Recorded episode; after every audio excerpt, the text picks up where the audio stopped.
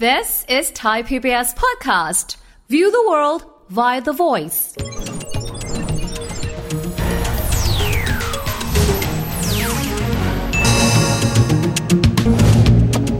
สวัสดีครับ ยินดีต้อนรับเข้าสู่รายการเศรษฐกิจติดบ้านนะครับ วันนี้จะมาคุยเรื่องหวานๆครับ นั่นคือเรื่องของราคาน้ำตาลครับ ผมเชื่อว่าเราบริโภคกันทุกวัน แต่เราอาจจะไม่ทราบนะครับ ตัวของโครงสร้างราคาน้ำตาลว่า มีที่มาที่ไปอย่างไรกันบ้าง ตกลงแล้วกลไกของราคาเป็นยังไงกันบ้าง การควบคุมคนควบคุมหรือไม่นะครับ กลจักรอยู่เบื้องหลังนั้นเป็นอย่างไร วันนี้คุยประเด็นนี้กันนะครับกับนักเศรษฐศาสตร์ผู้เชี่ยวชาญนะครับการตลาดสินค้าเกษตรรองศาสตราจารย์ดรเจิมศักดิ์ปิ่นทองอาจารย์สวัสดีครับ สวัสดีครับ ที่คุณบอกว่าหวานเนี่ยมันอาจจะไม่หวานนะ พอคุยกันเรื่องนี้แล้ว หวานอมขมกลืนหน่อยอาจารย์ อะไรอย่างนั้น อาจารย์ผมถามงี้ก่อน ปีนี้ผมทราบมาก่อนว่า ราคาน้ำตาลโลกเนี่ยจะปรับตัวสูงขึ้น เพราะว่าอินเดียซึ่งเป็นหนึ่งในผู้ส่งออกน้ำตาลรายสำคัญ เขาสั่งห้ามไม่ได้มีการส่งน้ำตาลออก โดยทั่วๆไปผมถามอาจารย์ครับว่า ครั้งที่แล้วเราคุยกันถึงเรื่องข้าว ราคาข้าวสูงบ้านเราก็สูงตามไปด้วย น้ำตาลเหมือนกันไหมครับอาจารย์ น้ำตาลก็เป็นภาษาเขาเรียกว่า commodity คือสินค้าที่ดาดดื่น สินค้า common ครับ อย่างหนึ่ง แล้วมันใหญ่มากในโลก เพราะฉะนั้นน้ำตาลเนี่ยมันมีการผลิตทั้งจากอ้อยก็ดี จากบีทรูทก็ดีจากอย่างอื่นก็ดี เพราะฉะนั้นในตลาดเนี่ยตลาดมันกว้างมากเลย ครับ ตลาดโลกนะ ครับ ถ้าปีใดก็ตามแล้งหรือน้ำท่วมหรือเกิดภัยพิบัติ ราคามันก็ชูดขึ้น แต่เมื่อไหร่ก็ตามสินค้าพวกนี้มันผลิตกันได้เยอะ ครับ คามันก็ลง เพราะฉะนั้นที่พูดเนี่ยถูกว่าปีนี้ในตลาดโลกเนี่ยราคาน้ำตาลเนี่ยมันยกตัวสูงขึ้น ครับ และสูงขึ้นเยอะ อันนี้คำถามคือว่าเวลาน้ำตาลตลาดโลกยกตัวสูงขึ้น ราคาภายในเนี่ยเราควรจะปล่อยให้มันขึ้นตามไหม ครับ ใช่ไหมครับ ถ้าเอาเศรษฐศาสตร์พื้นๆเนี่ยเราก็ต้องตอบว่าก็จะไปทำไงได้ก็ตลาดโลกมันสูง เราก็ควรจะให้น้ำตาลในประเทศสูงตามไปด้วย ครับ แต่ว่าอ้อยและน้ำตาลเนี่ยมันพิสดารกว่านั้น ถ้าดูในอดีต ครับ ในอดีต ยามราคาน้ำตาลตลาดโลกมันตก ครับ ผู้บริโภคในประเทศก็กินในราคาสูง แต่พอเวลาราคาต่างประเทศ ตอนนี้มันยกตัวสูงขึ้น ครับ เราก็ทำท่าจะต้องกินราคาสูงเหมือนกัน เอ้าทำไมมันสูงกันตลอดงั้นอาจารย์ ก็พูดง่ายๆว่าคนคนผู้บริโภคในประเทศนี้ใจดีมาก บริโภคน้ำตาลสูงตั้งแต่อดีตปัจจุบันและเผลอๆต่อไปในอนาคต ครับ ไม่ได้เป็นไปตามตลาดโลก ครับ เออ อาจารย์มันน่าสนใจตรงนี้ว่าทำไมกลไกเป็นแบบนี้ เพราะอย่างกรณีของสินค้าอื่นเทียบอย่างนี้ น้ำมันซึ่งก็เป็นพวกภัณฑ์ก็เป็นแบบนั้น ราคาข้าวก็คล้าย ๆ แบบนั้น แล้วผมได้ยินมาอย่างอาจารย์ว่าประเทศไทยเป็นประเทศผู้ส่งออกน้ำตาลรายใหญ่รายหนึ่งของโลก เราก็บริโภคภายในด้วยอยากให้อาจารย์ฉายภาพส่วนนี้ เรามีซัพพลายมาปั๊บเนี่ยขายประมาณเท่าไหร่กินภายในเท่าไหร่และกลไกทำไมมันถึงได้มีดูแล้วมันแปลกๆอย่างที่อาจารย์เล่าให้ฟังครับ ตัวละครที่สำคัญก็คือชาวไร่อ้อย ครับ ที่ปลูกอ้อย ครับ แล้วก็ตัวละครที่สำคัญอีกตัวหนึ่งก็คือโรงงานน้ำตาล อืม ที่เอาอ้อยมาหีบ ครับ แล้วก็มาทำให้เป็นน้ำตาล อืม ที่เรารู้จักกันคือน้ำตาลทรายทั้งหลาย อ่าครับ คันนี้ตัวละครสองสองสองตัวเนี่ย เมื่อในสมัยก่อนจริง ๆ เลยเมื่อสัก 50 ปีที่แล้ว ครับ เวลาจะเปิดหีบทีหนึ่งประมาณตุลาพฤศจิกาโรงหีบอ้อยเนี่ยมันจะหีบเพียงแค่สี่เดือน ครับ ที่เหลือเนี่ยอ้อยเนี่ยเขาจะเก็บเกี่ยวแล้วก็เพื่อส่งหีบเนี่ยประมาณ 4 เดือนเท่านั้น หมายถึงฤดูกาลเขาอย่างนั้นเหรออาจารย์ ครับ อ๋อ และที่เหลือก็จะปิดโรงงาน อ๋อ ซ่อมเครื่องจักร พอแต่เดิมเนี่ยเวลาที่อ้อยน้ำตาลออกพับ ก็ตีรันฟันแทงระหว่างชาวไร่อ้อยกับโรงงาน ว่าปีนี้จะซื้ออ้อยราคาเท่าไหร่ ครับ โรงงานก็บอกว่าอ้าวฉันซื้อเท่าไหร่ก็ขึ้นอยู่ว่าฉันจะขายได้เท่าไหร่ มาโอเค ก็สองฝ่ายนี้ก็ทะเลาะกัน ครับ เสร็จแล้วเดินขบวนมาที่กรุงเทพนะครับ เมื่อปีอาจารย์คึกฤทธิ์เป็นนายกปี2518 ก็เดินขบวนมาที่กรุงเทพ ในที่สุดรัฐบาลบอกอ้าวให้ซื้ออ้อยตันละ 330 บาทต่อตัน สมัยนู้นนะ330 บาทต่อตัน แล้วราคาน้ำตาลเอาราคานี้ก็แล้วกัน เขาบอกเฮ้ยไม่ได้มันขาดทุน รัฐบาลควักเงินใส่ไปตรงกลาง อ้าวอยู่ซื้อให้ได้ราคานี้ แล้วอยู่ขายราคานี้ที่เหลือเอาเงินรัฐบาลแจก อุดหนุนเข้าไป อุดหนุนครับ อ่าครับ มาถึงปี 2526 2527 สมัยรัฐบาลเปรม ครับ ก็เกิดมีแนวคิดใหม่ขึ้นมา ซึ่งมันมีผลตกทอดถึงปัจจุบันนี้ ครับ ก็คือ เราให้โรงงานน้ำตาล ตอนนั้นมี 46 โรง อืม มีเจ้าของจริงๆเนี่ยมันมีกลุ่มโรงงานน้ำตาลอยู่เพียงแค่สองสามกลุ่มเท่านั้นเอง เช่นกลุ่มมิตรผลไทยรุ่งเรืองอะไรแบบเนี้ยนะครับ แล้วก็เพราะว่ามันมีตระกูลที่มีโรงงานน้ำตาลหลายโรง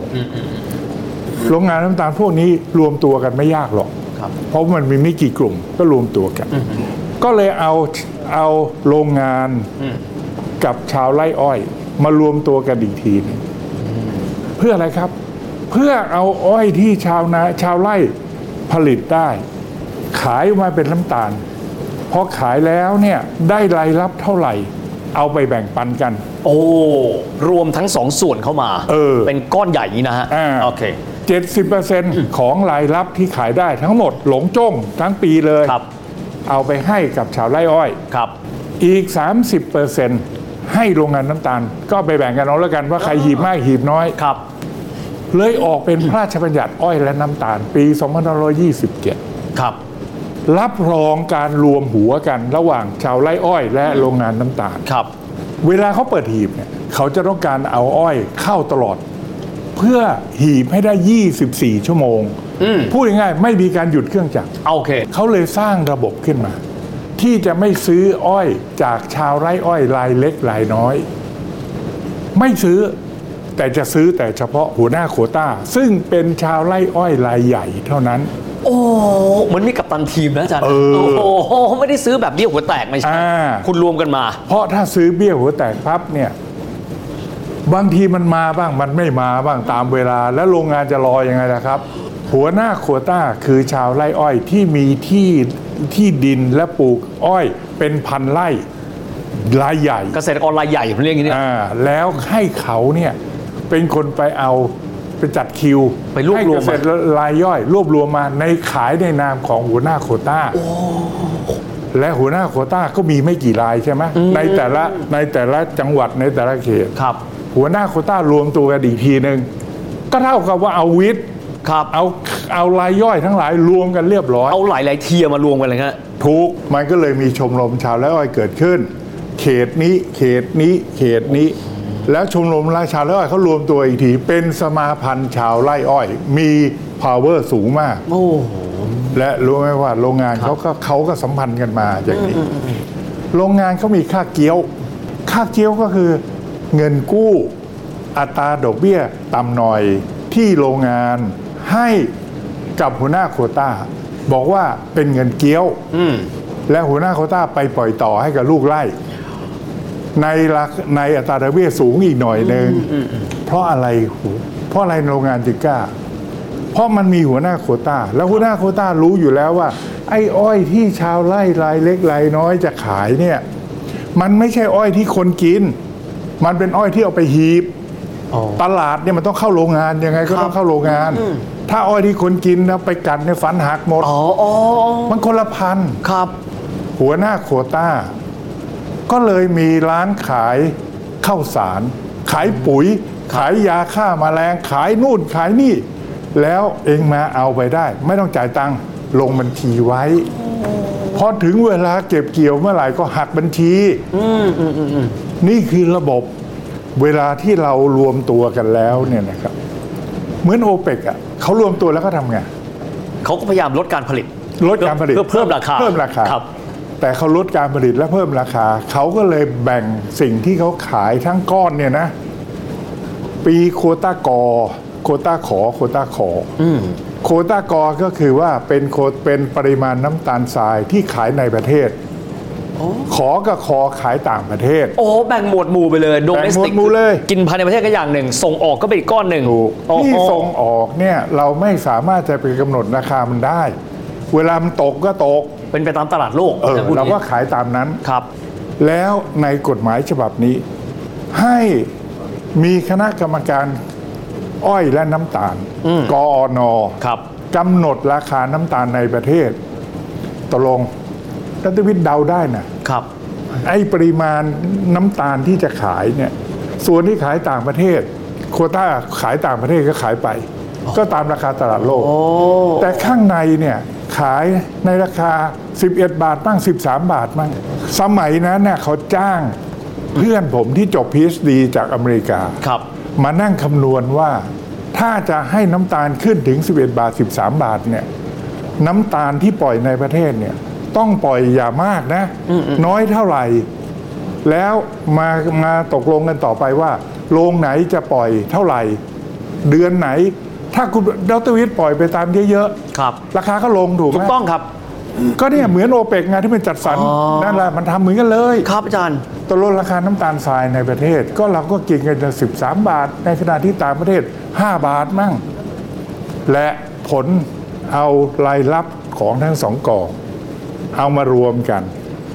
70%ให้ชาวไร่อ้อย อืม 30%โรงงานเอาไป ครับ อันนี้ก็เป็นระบบที่ทำตั้งแต่ปี 26 27 เรื่อยมาเรื่อยเรื่อยเรื่อยจนถึงปีประมาณ 5051 เกือบ อ่ะ สี่สิบปีนะอาจารย์นะท่าน โอ้ เออย าวเลยละนั่นแหละครับอ่ะ โอ้อาจารย์ครับพูดถึงการบริโภคภายในประเทศ ไม่ได้มีเฉพาะครัวเรือน อืม แต่มีอุตสาหกรรม อุตสาหกรรมอะไรก็ตามที่มีความเกี่ยวข้องกับความหวานอ่าน้ำหวานก็ดี ลูกอมก็ดีสิ่งต่างๆแบบนี้ ถ้าราคาน้ำตาลสูงเขาไม่รู้สึกอะไรนะอาจารย์ รัฐวิทย์พูดถูก โรงงานน้ำอัดลมก็ดี น้ำหวานก็ดีเอ่อของหวานก็ดีทุกอย่างท็อปฟงท็อฟฟี่โรงงานมันมีโรงงานใหญ่ๆเยอะ ครั แยะ บ หมดเลย ถ้าไปหัวกันและขายในประเทศราคาแพงเขาก็เดือดร้อน ถูกต้องค และ รับ พวกนี้ก็มี power พอสมควร เพราะเป็น คบ เป็นเป็นกลุ่มบริษัทใหญ่ผมเรียกอย่างนี้แล้วกัน ใช่ใช่รู้ไหมเขาทำไง ทำไง เขามีโควต้าพิเศษ เอ้า ขายให้อุตสาหกรรมพวกนี้ในราคาต่ำพิเศษ เพราะฉะนั้นเงียบไหม อาจารย์โทษนะฮะอันนี้เป็นโครงสร้างทางกฎหมายรองรับอย่างนั้น หรือว่าเป็นการ ถูกเลย ต่อรองกันเองเอาเหรอฮะ มันเป็นกฎหมายที่เขียนว่าเขาสามารถจะแบ่งโควต้าขายได้ โอ้ เขาก็เลยแถมให้กับพวกโรงงานทั้งหลาย เพื่อจะไม่ต้องร้องจบ โอ้ ตกลงผู้บริโภคแต่ละรายที่กินน้ำตาลกันไม่มากก็ก็โดนไปก็แล้วกัน ครับ ผมเนี่ยตั้งแต่สมัยนั้นผมก็คิดว่ามันไม่ค่อยแฟร์นะ แต่ว่า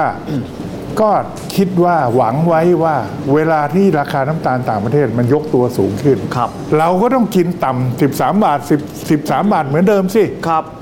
แต่มันไม่ใช่อย่างนั้น พอถึงประมาณปี 2550 นิดหน่อย มันมีปัญหาอย่างนี้ ก็คือว่าบราซิลที่เป็นผู้ผลิตน้ำตาลและแข่งกับประเทศไทย อ่าเขาบอกเป็นหม้อน้ำตาลของโลกใช่ไหมอาจารย์บราซิลเนี่ย อ่าบราบราบราซิลนี่เขายักษ์ใหญ่ เขาเห็นระบบของเราเขาบอกว่าเฮ้ยอย่างนี้ไม่แฟร์นี่หว่าเท่ากับว่าคุณเอาผู้บริโภคในประเทศ รัฐบาลออกกฎหมาย และเอากฎเอาเอาผลประโยชน์ที่ได้จากการขายในประเทศ เอาไปซับซิดีหรือเอาไปอุดหนุนให้เขาส่งออกได้ราคาต่ำ โอ้โอ้เหมือนไปแทรกแซงกลไกตลาด ถูก ให้ให้น้ำตาลเราถูกกว่าของเขา ใช่ โอ้ เขาก็บอกว่าเฮ้ยแบบนี้ไม่แฟร์ไม่เขาก็ไปร้อง WTO องค์การการค้าโลกเนี่ย องค์ นะ การค้าโลกว่าเป็นการค้าที่ไม่เป็นธรรม โอ้ เพราะฉะนั้นและเรื่องนี้มันเกิดจากรัฐบาลด้วย เพราะรัฐบาลไปกำหนดเป็นกฎหมายเรียบร้อย ครับ รัฐบาลมีส่วนเท่ากับซับซิดีทางอ้อมหลีกเลี่ยงวิธีซับซิดีโดยตรง แต่ใช้เอาผู้บริโภคในประเทศซับซิดีส่งออก โอ้โห เนี่ยเขาก็ไปอย่างนั้นเลย ครับ เราก็ตายแล้วสิทีนี้ทำไง คือตอนนี้ชาวไร่กับโรงงานน้ำตาล รวมตัวกันได้ อืม ผู้บริโภคเดือดร้อนก็คือเสียเปรียบมาโดยตลอด อ่าครับ ในขณะที่ราคาต่างประเทศต่ำเราก็กินแพง ครับ แต่ขณะนี้ราคาต่างประเทศแพง เราก็ทำท่าจะกินกันแพงต่อไป ครับ เราต้องเจรจากับเขาว่า ครับ ก็ระบบนี้เนี่ยเป็นระบบที่คุณสามารถคอนโทรลได้ทำไมคุณไม่คอนโทรลล่ะถึงเวลานี้ ผมคิดว่ารัฐบาลเก็บภาษีส่งออกในยามนี้ มันกดราคาในประเทศลงเราเก็บเพื่อกดลงมาไม่ไม่งั้นผู้บริโภคตาย แล้วเงินนั้นจะไปไหน ครับ เงินนั้นก็เอามาช่วยเวลายามที่มันน้ำตาลมันตก ถ้าสูงเกิน ครับ เราเก็บ ครับ ถ้าต่ำเกินเราแถม